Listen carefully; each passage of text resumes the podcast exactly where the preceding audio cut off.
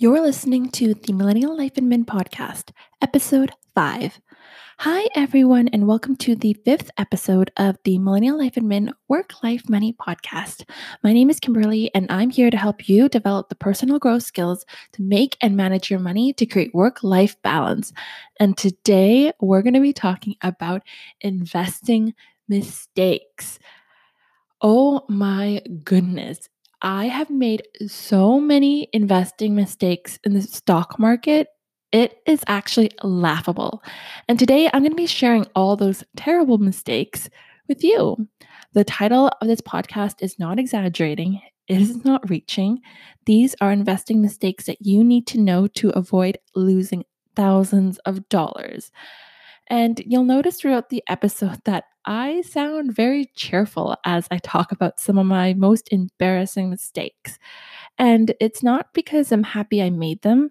I'm just so excited to finally share them to stop you from making these kind of mistakes, but also so that I can finally speak my shame when it comes to investing. Shame is such a powerful feeling when it comes to personal development. And someone who researches and talks about this a lot is Brene Brown, who is a research professor and the author of the book Daring Greatly. And she talks a lot about shame and how we need to develop shame resilience. Shame can make us feel isolated, powerless, trapped, and it can really prevent us from moving forward with our lives out of fear. And that's really how I felt when it came to investing. I felt like because of my past mistakes, I was so shameful that I didn't want to log into my investing accounts. I didn't want to talk about it. I didn't want to face it.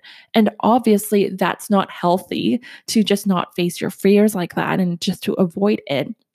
So, by speaking my shame, I'm hoping to develop shame resilience when it comes to personal finance. Yes, I made a lot of mistakes. But after this episode, I'm going to be free of those mistakes. And if you're interested more in Brene Brown and her work, I don't think I've done it justice on this episode summarizing it. I will link all of her TED Talks and her book in the show notes. But in today's episode, I'm really going to be walking you through the five mistakes I made when it came to investing. And these are not super complex mistakes, they are actually very simple mistakes that anyone can make, beginner mistakes, I've learned that investing can be as complicated or as simple as you make it. So I hope you find this episode helpful, at the very least entertaining. And if anything, after this episode, I'm going to be free of my mistakes. So, before we get started, I do want to give you some background information on the types of accounts that I currently have open for investing. Um, I have a TD investing account, which is a place where you can buy and sell stocks. I have a Wealthsimple robo advising account, and that is where you buy into a pre made portfolio online and they invest for you. I'll talk a little bit more about that later. And I recently also opened up a Wealthsimple Trade account, which is also another platform where you can buy and sell stocks. And I'll get into why I have two platforms that do that. In the past, I've also had a WealthBar account. WealthBar operates as on the same principles as Wealthsimple, and I have I used to have a Mylo account. So a Mylo account is an app where it connects to your credit card or, eh, or your debit card, and they will actually round off the purchases you make off those cards. Like if you bought something for like five dollars and twenty five cents, they'll charge you six dollars and invest the difference. I won't be talking very much about Mylo and WealthBar in this episode because I no longer use them. But like I did an experiment once um, to see which trade accounts were open, like were the best for me. So I like opened a whole bunch of them if you're interested in review, just let me know. But I started my investing journey in 2018. And it's funny because when I was creating this episode, I realized that I'd started in 2018. And that was also the year that I was really focusing on my emergency fund. And I talk a lot about my emergency fund in episode two, where I go through the, my journey from zero to 10 a $10,000 emergency fund.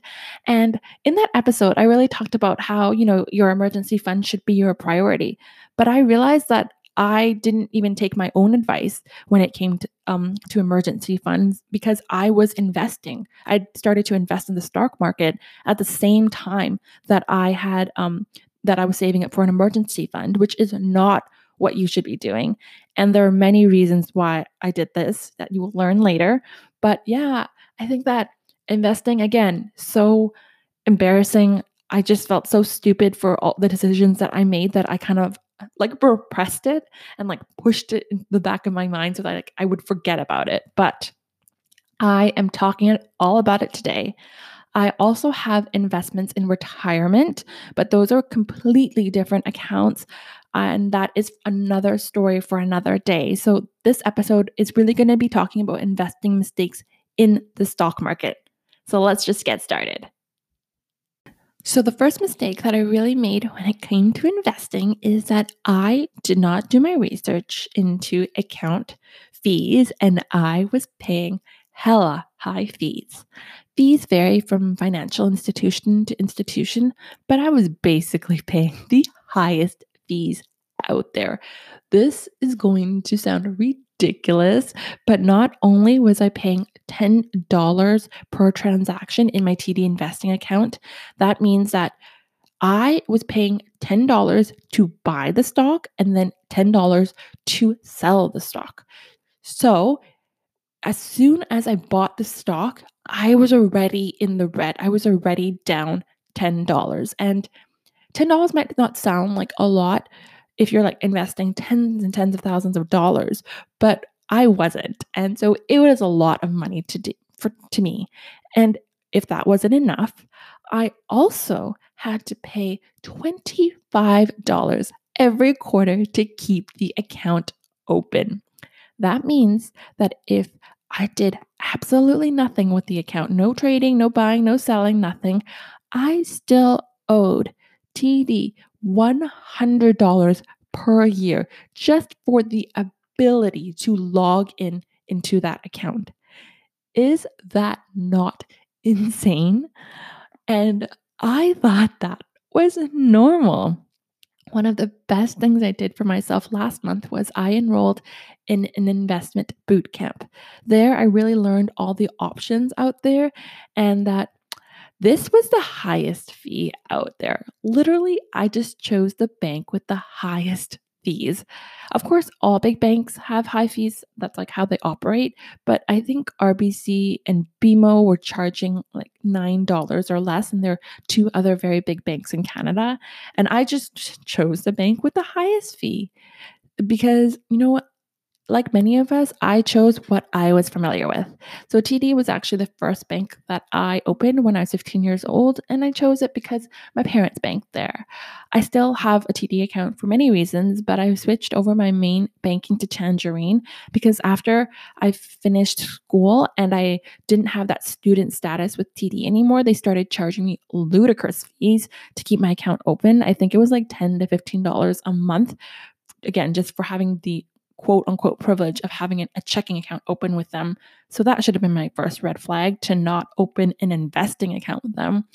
And, and but in 2016, my best friend referred me to Tangerine, and I like switching over to a credit union is one of the best things I've ever done. I've written an article on the difference between a big bank and credit union, which I'll link in the show notes. But I didn't want to go too much on a tangent, but I just wanted to talk about how it's such a natural part of personal finance to go where you know.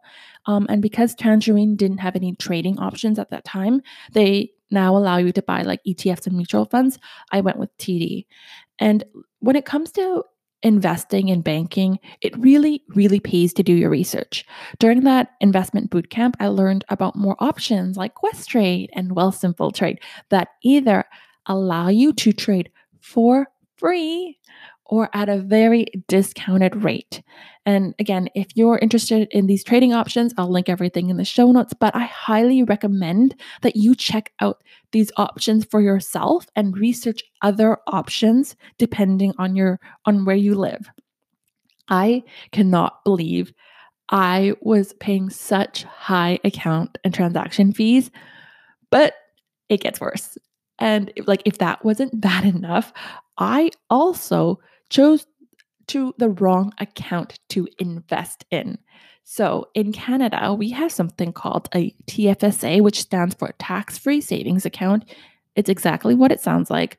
It is basically an account that you can save or invest in tax free, and you're given a certain allotment every year, and it's cumulative. And I'm no longer, I'm no like nowhere near the maximum, but I chose not to invest in my TFSA. I instead chose to open up a personal account for investing. So even on the little bit of money I was making on investing, I was being taxed on it. Oh my goodness. The more I learned about investing, the more I just learned about my mistakes. And it kept getting worse and worse. Because the next mistake I made is the truly embarrassing one, the one that I've kind of been hiding from everyone. And that is I bought stocks on a hot tip. I went into investing and the stock market with a lot of greed and just a very short term mindset, which is not how you should walk into investing. I mean, I was still looking to invest for years, but I didn't need them, like, I didn't need the money anytime soon. But I walked in thinking I would make quote unquote quick money by buying cannabis stock. I, for reference, at the end of December 2017, cannabis stocks in Canada shot through the roof. Cannabis was going through the legalization process in 2018, and it didn't get fully legalized until October 2018. But of course, the year prior to the legalization, the industries were, you know, starting to develop the cannabis, and the government policies were starting to come out and they shot up in December. And I decided that I wanted to get into involved in that and that this would be the perfect time to start investing. Oh my gosh, no, it wasn't. So in January 2018, I opened my account and bought cannabis stocks with the intent really of just making lots of money. And I thought, oh my gosh, I'm going to make so much money from this because everybody else is saying it, that it's so great. And that is just one of the biggest mistakes I've learned not to make. Don't buy stocks on a hot tip or people's recommendations. And I don't blame the person that suggested this to me or anybody else. Opening the investment account when I didn't know what I was doing, buying stocks to try to get rich quick, these were all 100% my decisions. I had full control of it, and I really just let my ego, pride, and greed get in the get the better of me in making these choices of really sitting down and thinking instead of like sitting down and thinking, "Hey, you don't really know anything about investing. Maybe you should do a little bit more research." And that's actually one of the reasons why I kind of rushed into the process without thinking about it and opened my TD investing account. I already had a TD account. So I didn't even bother looking anywhere else because I just wanted to take this hot tip and get into investing as fast as possible. So that was a really big mistake I made. Obviously, it, you really should take your time in choosing your investments because investing is a long term endeavor. And if you try to time it, you might get burned like me. And side note, something that I also learned is that if you buy stocks on a hot tip, it's probably not that hot. If everyone's already talking about it, that's kind of like when it's too late and it's it's probably going to go down soon and you're buying into the hype because that's what I did. It's best not to time markets because rarely does anybody get it right. Because when I did it, I like had bought it on uh, when you buy stocks on a hot tip, it's there's a very strong chance you're buying into the hype because it's already shooting up. There might not be that much potential left. That was me. I was the person that bought it at its absolute p- peak. Don't be that person. And that kind of leads me, you know, talking about investing in the cannabis industry to my next mistake. And the third mistake I made is I invested into an industry that I had very little interest in. And I didn't do that much research or follow up in the individual stocks. So I invested in cannabis because I thought I was going to make money from it. And I have nothing against cannabis, the market, the industry, or anyone who uses the product, but I personally don't use cannabis. And I, I just don't have that much interest in the product or the market or the industry. And so when I bought my cannabis stocks, I the like absolutely next day it tanked. I swear I felt like a stock jinx for a while because every time I would buy a cannabis stock, literally the next day it would go down. I was never in the green with these stocks for even like a day. So I didn't get to ride the high for a day and say, "Oh, I'm doing so well" because the next morning it um one of my stocks went through a merger, the other one went through a restructure, and um one of them actually got cut in half overnight. I don't really understand what happened. And that was a huge mistake because I invested in an industry that I didn't really know that much about. I just wasn't interested in keeping up with the news and who's doing what at what time. And this kind of ties into mistake number two, which is, you know, buying stocks on a hot tip, because I entered into a market that was so volatile, I knew nothing about, and I had no interest in. I've learned that if you are looking to buy individual stocks, and there are other options out there that I'm going to talk about, this is not the only way to invest, by the way. But if you are looking to buy individual stocks, it's probably easiest to start buying what you know. For example, I probably would have just been smarter to buy Apple stock. Now, the rush and the high and adrenaline wouldn't have been as much, but I also even though I don't consider myself a tech genius, I keep up with the releases of Apple. I have an iPhone, I have a MacBook, I have an iPad.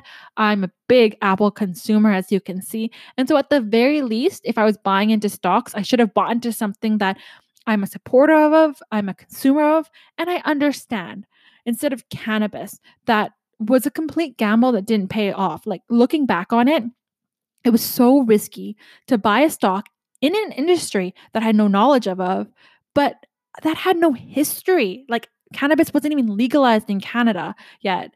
And so I just kept telling myself, oh, don't worry, things will get better in October when it's legalized. But for many reasons, the cannabis industry didn't go up that much. Cannabis, by the way, is still legal in Canada. But I ended up losing thousands when I completely sell. And because I just went into an industry blindly. And moving forward, I'm going to, if I continue to buy into individual stocks, I'm only buying into industries that I'm interested in. And that leaves me to tip number four, which is buying individual stocks is not um, the only way. The fourth mistake I made when it comes to investing is that I discounted the value of robo advising and ETFs. For anyone who doesn't know, robo advising is basically when you let a digital platform like Wealthsimple or WealthBar invest in a pre-made portfolio for you based on your needs and goals. It's very simple. You take like a quiz and and based on your current assets, goals, risk tolerance, they invest for you. It's a very passive form of investing because you let someone else do all the work and if you, and you should, look into what their portfolios are actually made of, a lot of it's ETFs, which is exchange traded funds, which is like a collection of individual stocks. And they take a small management fee from um, from their investing. But if I could have started over, I really wish I'd started with robo advising. I currently have a Wealthsimple trade account and a Wealthsimple robo advisor account. And honestly, I, just think it's a great way to get started. Even the quiz at the beginning, there are there they ask so many questions that I should have asked myself, like how long do you want to be investing for, what my goals are, what my risk level is. And like this is not like a plug or an advertisement for them. It's just really what worked really well for me. And what I really love about something like Wealthsimple or WealthBar is that you can invest with less risk. You can kind of like dip your toes into investing without as much volatility and take the time to learn it properly. They also do not come with account fees. So there is no risk in opening one. The reason why I use Wealthsimple over WealthBar is because WealthBar requires a minimum of $1,000 to start trading. So does Questrade. And like I told you before, when I first started, I was like, opening a bunch of accounts to see what will work for me. But I really like with Wealthsimple that you can get started with a $100. So if you don't like it, you can just take your gains and losses and leave. There's also no account fees to keep it open or transactions fees. They do take um, a management fee, but I'm not really sure how it affects the portfolio just yet because I joined Wealthsimple on a referral code from my best friend who has clearly always been looking out for my best interest. So if you go on a referral code, you get the first $10,000 managed for free for the first year, and I'm still within that time frame and bracket. So I will provide an update, but you know what? So far I'm really liking it. If you're interested in the referral, again, I will link information in the show notes. But one of the things I really want you to take away from this is the importance of doing your research and understanding that there are different levels and options to investing because that's not something I didn't do. I thought investing was just buying and selling stocks. That's it. But it's not. I really wish I didn't discount robo advising earlier. I used to think that, like, if I, like, what's the point of having a robo advisor if I'm not making quick money? Well, actually, the point is that it's a great beginner strategy to start investing because if I had done that first, it would have given me the opportunity to learn more about investing without rushing into it all at once. And that's something that I really hope that you take away if you're a beginner investor as well, is to really go into it slowly. It's great to start investing, but you don't have to be an ex- expert on day one. And that kind of leads me into my last mistake. The final mistake I made when it came to investing is that I just didn't ask any questions. I think I was so embarrassed by my mistakes that I didn't tell anybody about them because it felt very shameful. So I kind of just kept my secret hot tip cannabis stocks in the back of my personal finance portfolio and didn't tell anybody what was going on because I didn't want to be judged for it. I didn't want to ask questions because I didn't want to look stupid. And this was actually probably the biggest mistake that I made. I should have asked questions about account fees, the industries, and what options were out there and what was right for me.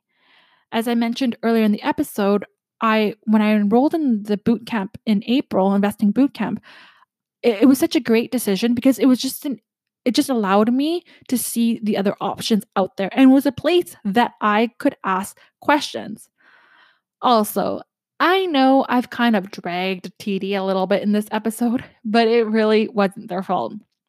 The reason TD has such high account and transaction fees is because it also gives you access to their personal advisors.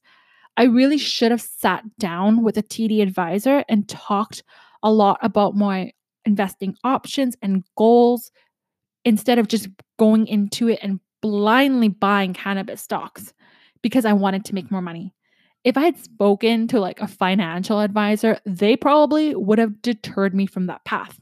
And they would probably have said something like, hey, you know, it's okay that you're interested in cannabis stocks, but it's a really volatile market and we don't know what's going to happen. So maybe you want to invest mostly in ETFs or mutual funds and we can have cannabis stocks in a uh, as a small part of your portfolio to really create that balance. Like, so I don't like blame TD for um uh, what happened. I really should have been more proactive and asked those questions myself. But really, that $25 quarter fee, like that's high. Um, when it comes to investing, you really get what you pay for. And I chose to not take the resources I had paid for because of my shame. And this kind of ties back again to developing that shame resilience. Moving forward, I'm asking questions. And the last place I didn't ask questions was to myself. I never really evaluated my goals when it came to investing. I just wanted to make money. But with the boot camp and the robo advising, there were a lot of questions that came up and that really helped me develop my investing strategy that it's very personal to me. So if you're looking at be, uh, um, becoming an investor or starting to invest money into different markets, I am going to link some like quizzes and cert- things in the show notes so that you can kind of de- uh, understand what type of investor you are. And again, depends greatly on your goals, your age, how long you want your money to be in the market investing. I didn't talk about that this much because it is separate, but investing in for retirement is very different than investing, you know, for short term like 5 to 10 years. Looking back, not asking questions was the worst decision I made because it is okay to not know everything. No one like is naturally a good investor right away. It is it's not something that's intuitive. It's just something that we learn and it's important to ask questions. So to recap, the five huge mistakes I made when it came to investing was one, I didn't do any research and I paid ridiculously high account fees. Um, two, I bought stocks on a hot tip. Three, I bought into an industry I had no interest in and didn't really do much research or follow up in the individual stocks. Fourth, I discounted the value of robo advising and ETFs. And fifth, I didn't ask questions. So I hope that you found this episode helpful. I'm so glad I made this episode because so many people have asked me about investing and I never really wanted to share anything because I was just too embarrassed by my own mistakes. But as we talked about after this episode, it is going to be free in the world and I can be free of these mistakes.